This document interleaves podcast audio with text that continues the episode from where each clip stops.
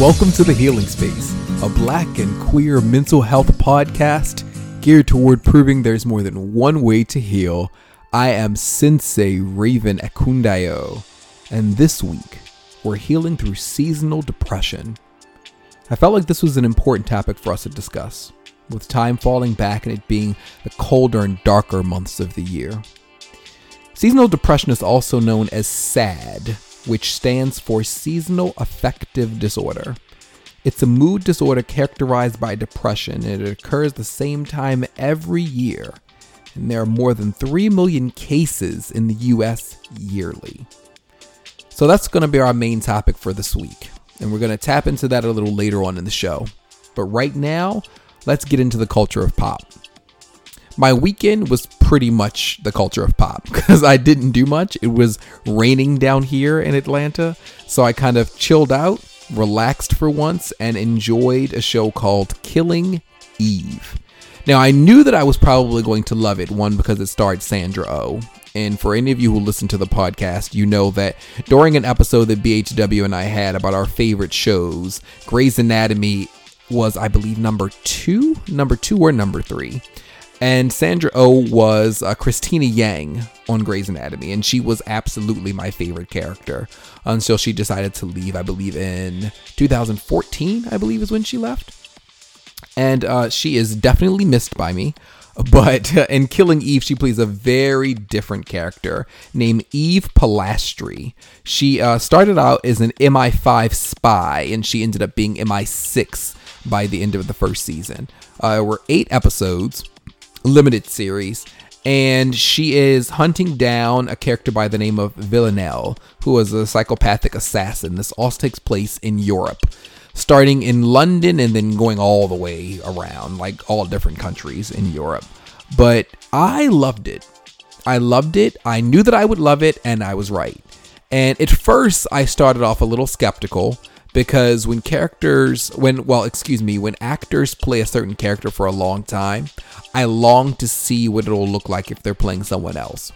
So when sandra decided to try on eve i was a little worried if i was going to see Cristina the entire time. And i would say for the first episode i felt like i really did but by the time I got to the eighth episode, I didn't see her anymore. I was really able to see Eve and I didn't see Cristina. And I appreciated that a lot, you know? Uh, so that was one of the things that I loved the most about the show. I also loved, and this is me doing my best to not give any spoilers away because I feel like you really need to enjoy it. But uh, it's stated in commercials and everything that Villanelle is an assassin. So, needless to say, she kills. And they they go there. they they have absolutely no problem going there when it comes to Villanelle and her killing ways. And it was a lot. It was a lot at some points. But I enjoyed it. Uh, there was a, a very, very interesting cat and mouse game that goes on with the two of them. And it's worth watching. Again, it's only up eight episodes, so you can get through it pretty quickly. That's how I spent my weekend uh, watching that and knocking that out. And I can't wait for season two now and uh, I can't remember exactly when it started this year, but I hope that we're not too far away from season two starting. And uh, very, it's uh, on BBC America, and very much in the vein of Orphan Black. It's one of those shows that you get addicted pretty quick, and uh, yeah, I think that you guys should check it out. So I want to move on from there to the Golden Globe nominations that were announced this week, uh, this past week, excuse me and I'm going to go down either the the people who I want to win or name off to you some of the people who are in the categories. um, but it's pretty much all people of color for the most part, with a few a few people who aren't people of color mixed in. I just either love their acting or love their shows. So, just in case you're interested in watching it, or if these are any of the people who you feel should win as well because I have several people I know who don't watch, including BHW, who aren't really into award shows. But there are several people where if they watched it, these are the people they would want to win. So, uh, for Best Movie Drama, Black Panther, Black Klansman, and If Beale Street Could Talk are all nominated. I would honestly be happy if any of them win, to be honest with you. Uh, I haven't seen Black Klansman or If Beale Street Could Talk, but you know, voting for everybody black. Um, I would go with Black Panther, but if either of the two uh, other movies won, I wouldn't be mad. Um, best actor uh, in a drama: Rami Malek and John David Washington. Uh, John David Washington is in Black Klansman, and he's David uh, David Denzel Washington's son. Um, I haven't seen Bohemian Rhapsody, and that is where uh, Rami Malek he's he's starring in that. And I would go with Rami just because I think he's an amazing actor. And uh, John David, I think he, you know, prayerfully has a long career ahead of him. So I think that's probably the reason why he's not going to win in any of the uh, award shows that he's nominated for, only because people are looking at him like you more than likely have a long road as a as a, a great actor ahead of you. So you know we can kind of give this award to someone else. For uh, best picture comedy, Crazy Rich Asians, Green Book, and Vice are all nominated. Now, me being somebody who's really into politics, I want to see Vice. I didn't even realize that was Christian Bale who's going to be playing. Um, oh, why is the name going away from me now? I was about to say Donald Rumsfeld, and that is not who he's playing. Dick Cheney. Jesus. Um, Christian Bale is playing Dick Cheney, and I I give you my word, it wasn't until I saw like a behind the scenes or something and they said that it was Christian Bale that I realized it was him. I must have ignored all of these commercials because they they clearly say that that's Christian Bale who's playing Dick Cheney. He gained weight for this role and when I tell you he vanished and if you uh, if you paid attention to the episodes with Damone Williams, um, this might offend you or this might offend you too. It's a shame I forgot the name of the. I named the episodes and I forgot them, but um, but yeah, on those episodes we were talking about when actors can vanish into their characters, and Christian Bale is another, another one of those people. He is very very method, and yeah, I didn't realize he was Dick Cheney. I I want to see this movie, and so I need to figure out where it's playing down here in Atlanta. But yeah, um, I'm I say all of that to say that if it was to win, I wouldn't be mad, um, because it seems like people are acting their asses off in that film. For best supporting male, Mahershala Ali in Green Book. I I'm one of those people that I question why is it that Viggo Mortensen got top billing in this? Maybe I need to see Green Book to understand. Maybe it's more so from his point of view. But I felt like this was something where both of them should have been nominated for Best Actor. I don't know if they made a decision when putting the film together uh, for award season that they wanted Viggo and Mahershala to both have the be- their best chances of winning, and maybe it will be in separate categories. But eh, that's just my personal opinion. Uh, for best supporting female in a drama, uh, I'm sorry, no. When it comes to best supporting, it's not separated by drama or comedy. It's just everyone lumped together. Um, best supporting female, Regina King for If Beale Street Could Talk. Regina, I just feel like this is her time all the way around. Every time she wins an award, I go up. So yeah, I'm here for her all day for winning that. Um, best animated Spider Man Into the Spider Verse, which I'll be talking about later, Incredibles 2, and Ralph Breaks the Internet. I have not seen any of these movies. I plan to see uh, Ralph Breaks the Internet sometime this week before seeing Spider Man Into the Spider Verse. I have not seen Incredibles 2, and at this point, I'm just going to wait for it to come on streaming. Um, I know I'm going to love it, but I just think Spider Man Into the Spider Verse is going to be a game changer. But I'll get into that a little bit later on. Um, so I personally think that Spider Man Into the Spider Verse should win, even though I haven't seen it yet. I just think that it will be the better of the three. Uh, best TV drama Pose and Killing Eve. This is hard for me because I've seen both. I've loved both. I would be good with either winning, but I can honestly say I lean more toward Pose. I really do. I really, really do. It was just it was it was great TV and for our community, it was just such I don't know, it, it was a great a great depiction of us. It really was. It really was. Very well-rounded characters. And I I mean I of course I can't wait for season 2 but I just loved all of the history that went into that show. Such beautiful history. And for a lot of a lot of those people who had never really been in anything major before as far as television, they all did so well it was such a really good show. And yeah, yeah. Killing Eve is phenomenal. It is. But uh, I would probably be a little emotional if Pose was to win. I can I can admit that. Best Actress in a Drama: Sandra Oh, Killing Eve, and Julia Roberts, Homecoming. I put Julia on here just because one, she's a phenomenal actress, and two, she's a Scorpio. That's the only reason. I haven't seen Homecoming yet. I plan to watch that in the next week. Uh, that is streaming on Amazon Prime. But yeah, Sandra Killing Eve again, show is phenomenal. So, uh, best actor in a drama, Billy Porter for Pose, goes without saying. He listen, I didn't even bother to put anybody else in this category because he needs to win. he he slayed in that role. So yeah, he he definitely needs to win for Pose. Uh, best TV comedy, The Good Place, hands down, it needs to win. If you've never watched The Good Place, it was on my list when we did our favorite TV shows, and The Good Place should win. I mean, it's a critic's darling. I don't know how many people watch it. I don't check on ratings and things like that, but the critics aren't wrong. It's a great smart, hilarious show. And then Atlanta wasn't nominated. And I don't I don't understand. like I don't understand. In the year of Teddy Perkins, how is it that Atlanta wasn't nominated? That's just that's silly to me. But Donald Glover was nominated for Best Actor so they can make it up by making sure that he wins. I'm sorry, again, Teddy Perkins. It was a great season across the board, but just for that role alone, he should win this award. Then we go to Best Actress, uh, Alison Brie for Glow and Kristen Bell for The Good Place. The Good Place is my show. I love every single character. I don't think that Kristen Bell gets enough uh, credit for what she does on that show and just who she is in general. I think that Kristen Bell is the best maybe this is a part of me kind of leaning on who she is personally as well, because she's just a beautiful human being, a wonderful spirit.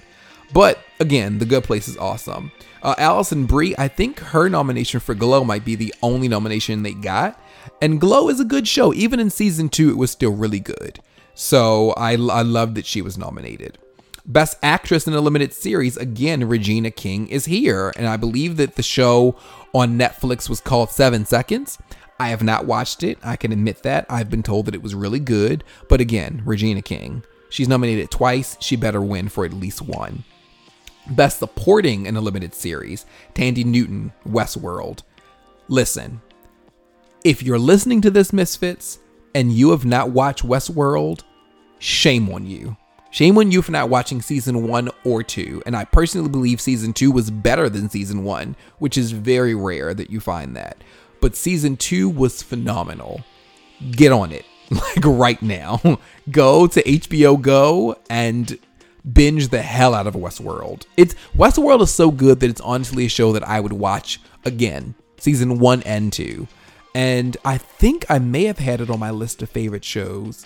If I didn't, then that's a shame because Westworld is amazing. And like Grey's Anatomy, which I can start from season one and watch all the way back up again, I could watch season one and two of Westworld without blinking. It's just a, a, a great show all around, great directing, great writing. The cinematography is amazing. Like the acting is superb. Yeah, Westworld is it. And it's it's crazy because I started out with Westworld, couldn't get through the first two episodes. I don't think I watched it again for maybe a, I, six months to a year.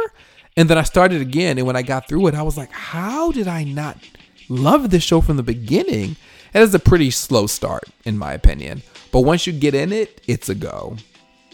Um, and then Jeffrey Wright wasn't nominated as Best Male Actor, and that was um, he would have been nominated for Westworld. That's crazy to me. Like once you see Westworld, you'll understand why there shouldn't be a time where Jeff- Jeffrey Wright. First of all, Jeffrey Wright should be nom- nominated for everything, just all of the awards, anything he's in. I don't remember seeing Jeffrey Wright in anything where he shouldn't have been nominated. he is a tour de force actor. Like to me, he's like the male male Meryl Streep. Uh, he can very much, very much like Christian Bale. Like Jeffrey Wright just vanishes into roles. He does, and yeah, yeah. If any of you have ever seen The Shaft with um, Samuel Jackson, Jeffrey Wright played the villain in that, and I'm sorry, like there's no way you could see him in that and then see him in Westworld and think it was the same character. Not at all. Just an amazing actor. So yeah, those are the nominations for the Golden Globes, at least the ones I care about. the categories I care about. And it's going to be uh it's going to be on on January the 6th of 2019, so next year, and it's hosted by Sandra O oh and Andy Samberg, Andy Samberg from uh, Brooklyn Nine-Nine. Sandra is going to make history as the first Asian woman to ever host the show, which is sad that in uh, going into 2019, that's still a thing. That she's still a first in 2019. But you know, when it comes to us, we say that all the time when it comes to people of color, we're always like, why is it that it's still a first? At some point in time, we won't have to say that anymore. I, I pray that it's sooner rather than later, but yeah.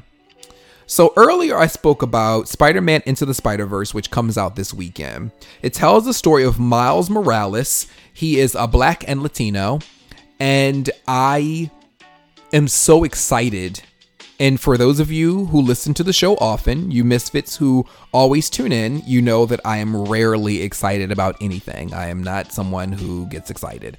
But first of all, I love Miles Morales as Spider Man. But for there to be a movie where he's the main character is just really exciting. Add on to that the fact that this has not only received um, great reviews so far from critics, but for you know those who are fans who have been able to see some you know behind the scenes work they're in love with it as well. So i can say for me what i've seen as far as the commercials i'm all in. It seems like it's going to be an, an awesome experience. So this is one of those films where i'm getting up early in the morning on a saturday and going to see this even if i'm the only person in the theater at the time. Uh yeah it's been a long time since i saw a movie in theaters twice this feels like a movie I would see twice. Which in the the year of Black Panther says a lot because I only saw Black Panther in theaters once. I know people who saw that movie five times in theaters. Uh, Spider-Man Into the Spider-Verse feels like something I'm going to want to see more than once. Definitely. And then the last two things that I'll close out with the, uh, the culture of pop all have to do with our new show called A Brief Healing. Our brief healing is uh, a shorter version of the healing space, where we give you just like kind of a morsel of something that we want to talk about. That one specific topic that we delve into for about 15 to 20 minutes.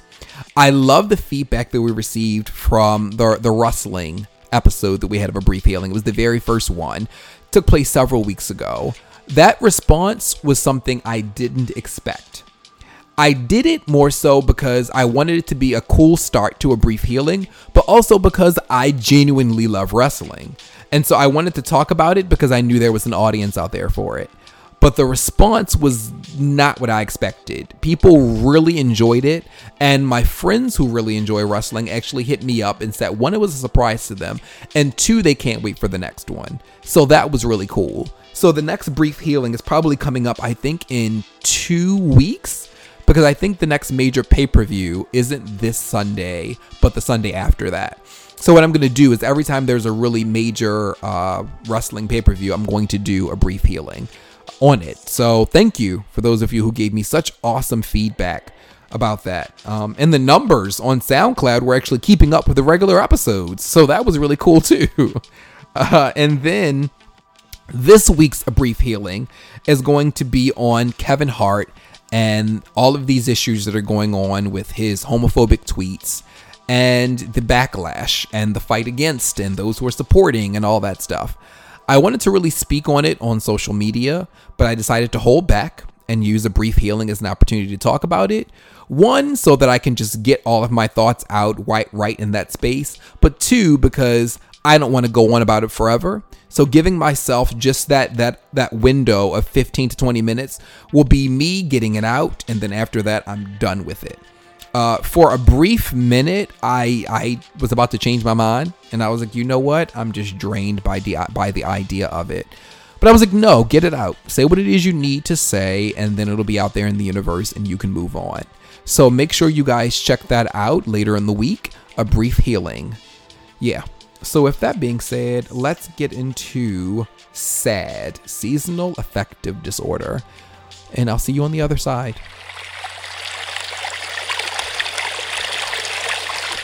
Seasonal affective disorder is a type of depression that comes and goes with the seasons.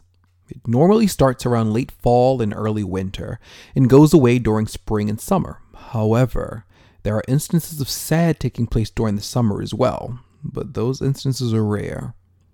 One of the main reasons why I wanted to talk about SAD this week is because I know personally I've experienced SAD for years. And even though I look to be out of the woods when it comes to SAD at this moment, I still know many people who are still going through it, some who are very close to me. It's real, very.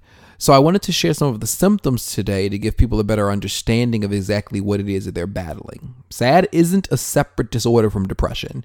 It just displays a reoccurring seasonal pattern. To be diagnosed with SAD, one must meet the full criteria of major depression coinciding with summer and winter months. This has to occur for at least two years. These depressive instances must be more frequent than any non seasonal depressions. So, Let's say you're battling seasonal depression right now, as many often self diagnose themselves with this. I'm going to name off some of the symptoms that I said before, and then I'm going to share what it would look like for winter and summer if you're experiencing SAD. So, first, there's major depressive sy- symptoms feeling depressed most of the day, having very little energy, losing interest in things you once enjoyed, having issues with sleeping feeling sluggish and agitated, changes in appetite and weight, having frequent thoughts of death or suicide. Now, here are symptoms of SAD in the winter. Pay close attention. Low energy, insomnia, overeating, weight gain, social withdrawal. Now, I can honestly say that time fell back at the beginning of November. From the beginning of November until now, and of course I won't share any names, but I have had friends who have pointed out to me literally everything that has been named off under sad in winter from November until now. Again, it's real. It's very real. Symptoms of sad in summer poor appetite associated with weight loss, agitation, restlessness, anxiety, episodes of violent behavior. So, again, they state that sad is very rare in summer. But what does this look like to you? If you can take a minute to kind of roll back in your memory to past summers, does any of these symptoms sound familiar to you? Because even though it's rare, that doesn't mean that it doesn't happen to you. SAD is diagnosed four times more in women than in men. Your distance from the equator also plays a huge part in this. Living in Florida gives you a 1% chance of being diagnosed with SAD, or you have a 9% chance living in Alaska which is why I would never want to live in Alaska. From what I know about Alaska, especially the long nights, no, I'm good. I'm good. Having a family history of depression can play a huge part in this as well. And that's something that I, I think that that's that creates a longer conversation, especially with those of us in the black community because we're we're just really getting to the point where we're open and free enough to have very real conversations about depression.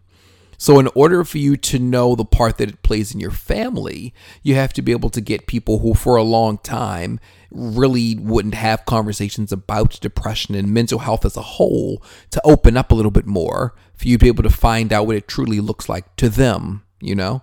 Because we can diagnose from a distance. But unless we have those really real conversations, how will we know? Now, this is something that uh, was a surprise to me. Um, younger adults have a higher risk of SAD than older adults. I don't know if I would really say a surprise as much as I know a lot of people in their late 20s and early 30s who battle SAD, at least self diagnosed. And but I, I guess the reason why I can't really say that it's a huge surprise is because ah, but that that creates a whole new conversation because I'm sitting here thinking about depression as a teen, but that doesn't necessarily equal sad, you know? So I right there feel like that's a whole nother episode separating a, true separation of the two, you know? Um, but one thing that I do know for sure is the next one. Lack of vitamin D plays a major part in someone having SAD. Vitamin D insufficiency may be associated with clinical depression symptoms. Now, I know that is very, very true for me. I actually, uh, I take vitamin D pills because I have a serious lack of it. So I'm not necessarily sure how big a part that played in it because I don't know. I'm perfectly fine now, and I, and it's wrong of me to say. I know it's not good, but I haven't been on my pills the way that I should be when it comes to my vitamin D pills. So I can't contribute it to the reason why I'm doing so much better now. You know, it's been uh, a few months now since I've taken my vitamin D pills. I'm not sure why I'm not existing in that dark space that I have been in for years once the seasons begin to change. The colder it gets, the darker it gets. It really does impact me, but not at all now and I'm not sure why. I'm honestly not sure why. That may go back to what it said earlier about young adults having a higher risk of it than older adults. I don't know. Because the minute I said that, I thought to myself, I know people older than me who, when the seasons change, their mood changes greatly. So, yeah, I, I, can't even say, you know, that maybe it's as you get older, it begins to fade away. It really is a person by person situation. So let's talk about some of the treatments. For treatment of SAD, there's uh, medication, there's psychotherapy, more vitamin D, as I mentioned earlier, and then light therapy. For light therapy, it looks like daily exposure to bright artificial lights every day during the winter months. Now, I know for some people this could be a task. For some people, they could say to themselves, This isn't really something that I want to have to focus on every single day making sure that I'm putting myself in the space of artificial light just to keep myself happy. Because the way that depression shows up for a lot of people is comfort. And I've talked about that before on the podcast, you know? A lot of people can't or or don't notice that they're depressed because there's just this comfort feeling, you know? You come home and you just want to relax. You come home and you're binging television, you're eating foods that, you know, you're saying to yourself, okay, this isn't healthy, but I deserve it, you know? Treating myself, eating this, eating that, vegging out, you know? And it it feels okay. And I'm speaking from experience, you know? I'm because as I've told before about my my journey here in Atlanta, I hadn't experienced deep depression for many years before I moved here. And I I couldn't even notice what was happening to me because it had been so long that in my mind it was just like, okay, I'm not working right now. You know, that's kind of on my mind. So I'm kind of bummed out about that coming home, you know, I'll go to the gym, work out, and then go back home again and not do anything. And it didn't hit me for a really long time that I was depressed because depression can look different on you, you know? It's kind of akin to clothing. It doesn't fit everybody the exact same way. And I guess for me, it, it wasn't really tight. It was kind of loose fitting. I was very comfortable in it. Like free and flowing. So it didn't really hit me like, no, this is confining you, it's restricting you, and you don't even realize it. It's holding you, and you're not able to move. And it just becomes a cycle over and over again. And this can begin to be the way that it looks for sad as well, you know? And then the, the the spring and summer come and then people feel like they just have all of this energy again like i'm up i'm ready to go let's make it happen you know and with this being my first year where I'm really on the other side of it, I feel like I'm looking with fresh eyes.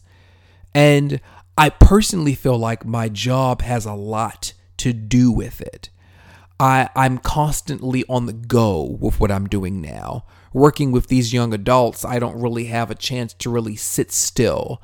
And I know for me, the way that SAD would show up in past years is that I had desk jobs, you know? So I would be in these corporate offices and sad was just, it would just cling on to me. I remember just looking at, I and I don't know, I can't say I don't know if it has anything to do with being in Atlanta now as opposed to when I was up north in New York and New Jersey and Baltimore and the way that the cold felt. The darkness felt different up there than it does down here, you know? So I'm not sure if that plays a part in it as well. It could be where you are in the country. Um, I do know that they were talking about as far as uh, Florida and the fact that a lot of people don't really experience sad deeper in Florida than they would if you were somewhere in Boston, you know? So that that's very real, very very real. So I hope that you all feel more enlightened, that you know more than you did when you came into this episode, and I know in the future we'll continue this conversation. Thank you so much for listening. If you'd like to be able to walk with us on social media, that would be THS Podcast on Facebook and on Instagram, underscore THS Podcast on Twitter. Of course, you can go to our official website, which is thspodcast.com. You can walk with me all over social media at Scorpiyogi. You can find it everywhere. and we're also on most major platforms for podcasts. So that's uh, SoundCloud, that's Apple Podcast, that's Stitcher, we're everywhere. Thank you all so much for joining us. Please make sure that you check out A Brief Healing later on this week as we discuss Kevin Hart and the uh, interesting area and space that we exist in with defending homophobia. Uh, I appreciate you all tuning in. Thank you so much for the love, the light, the joy that you continue to share with the healing space. We love you dearly. And until next week, namaste.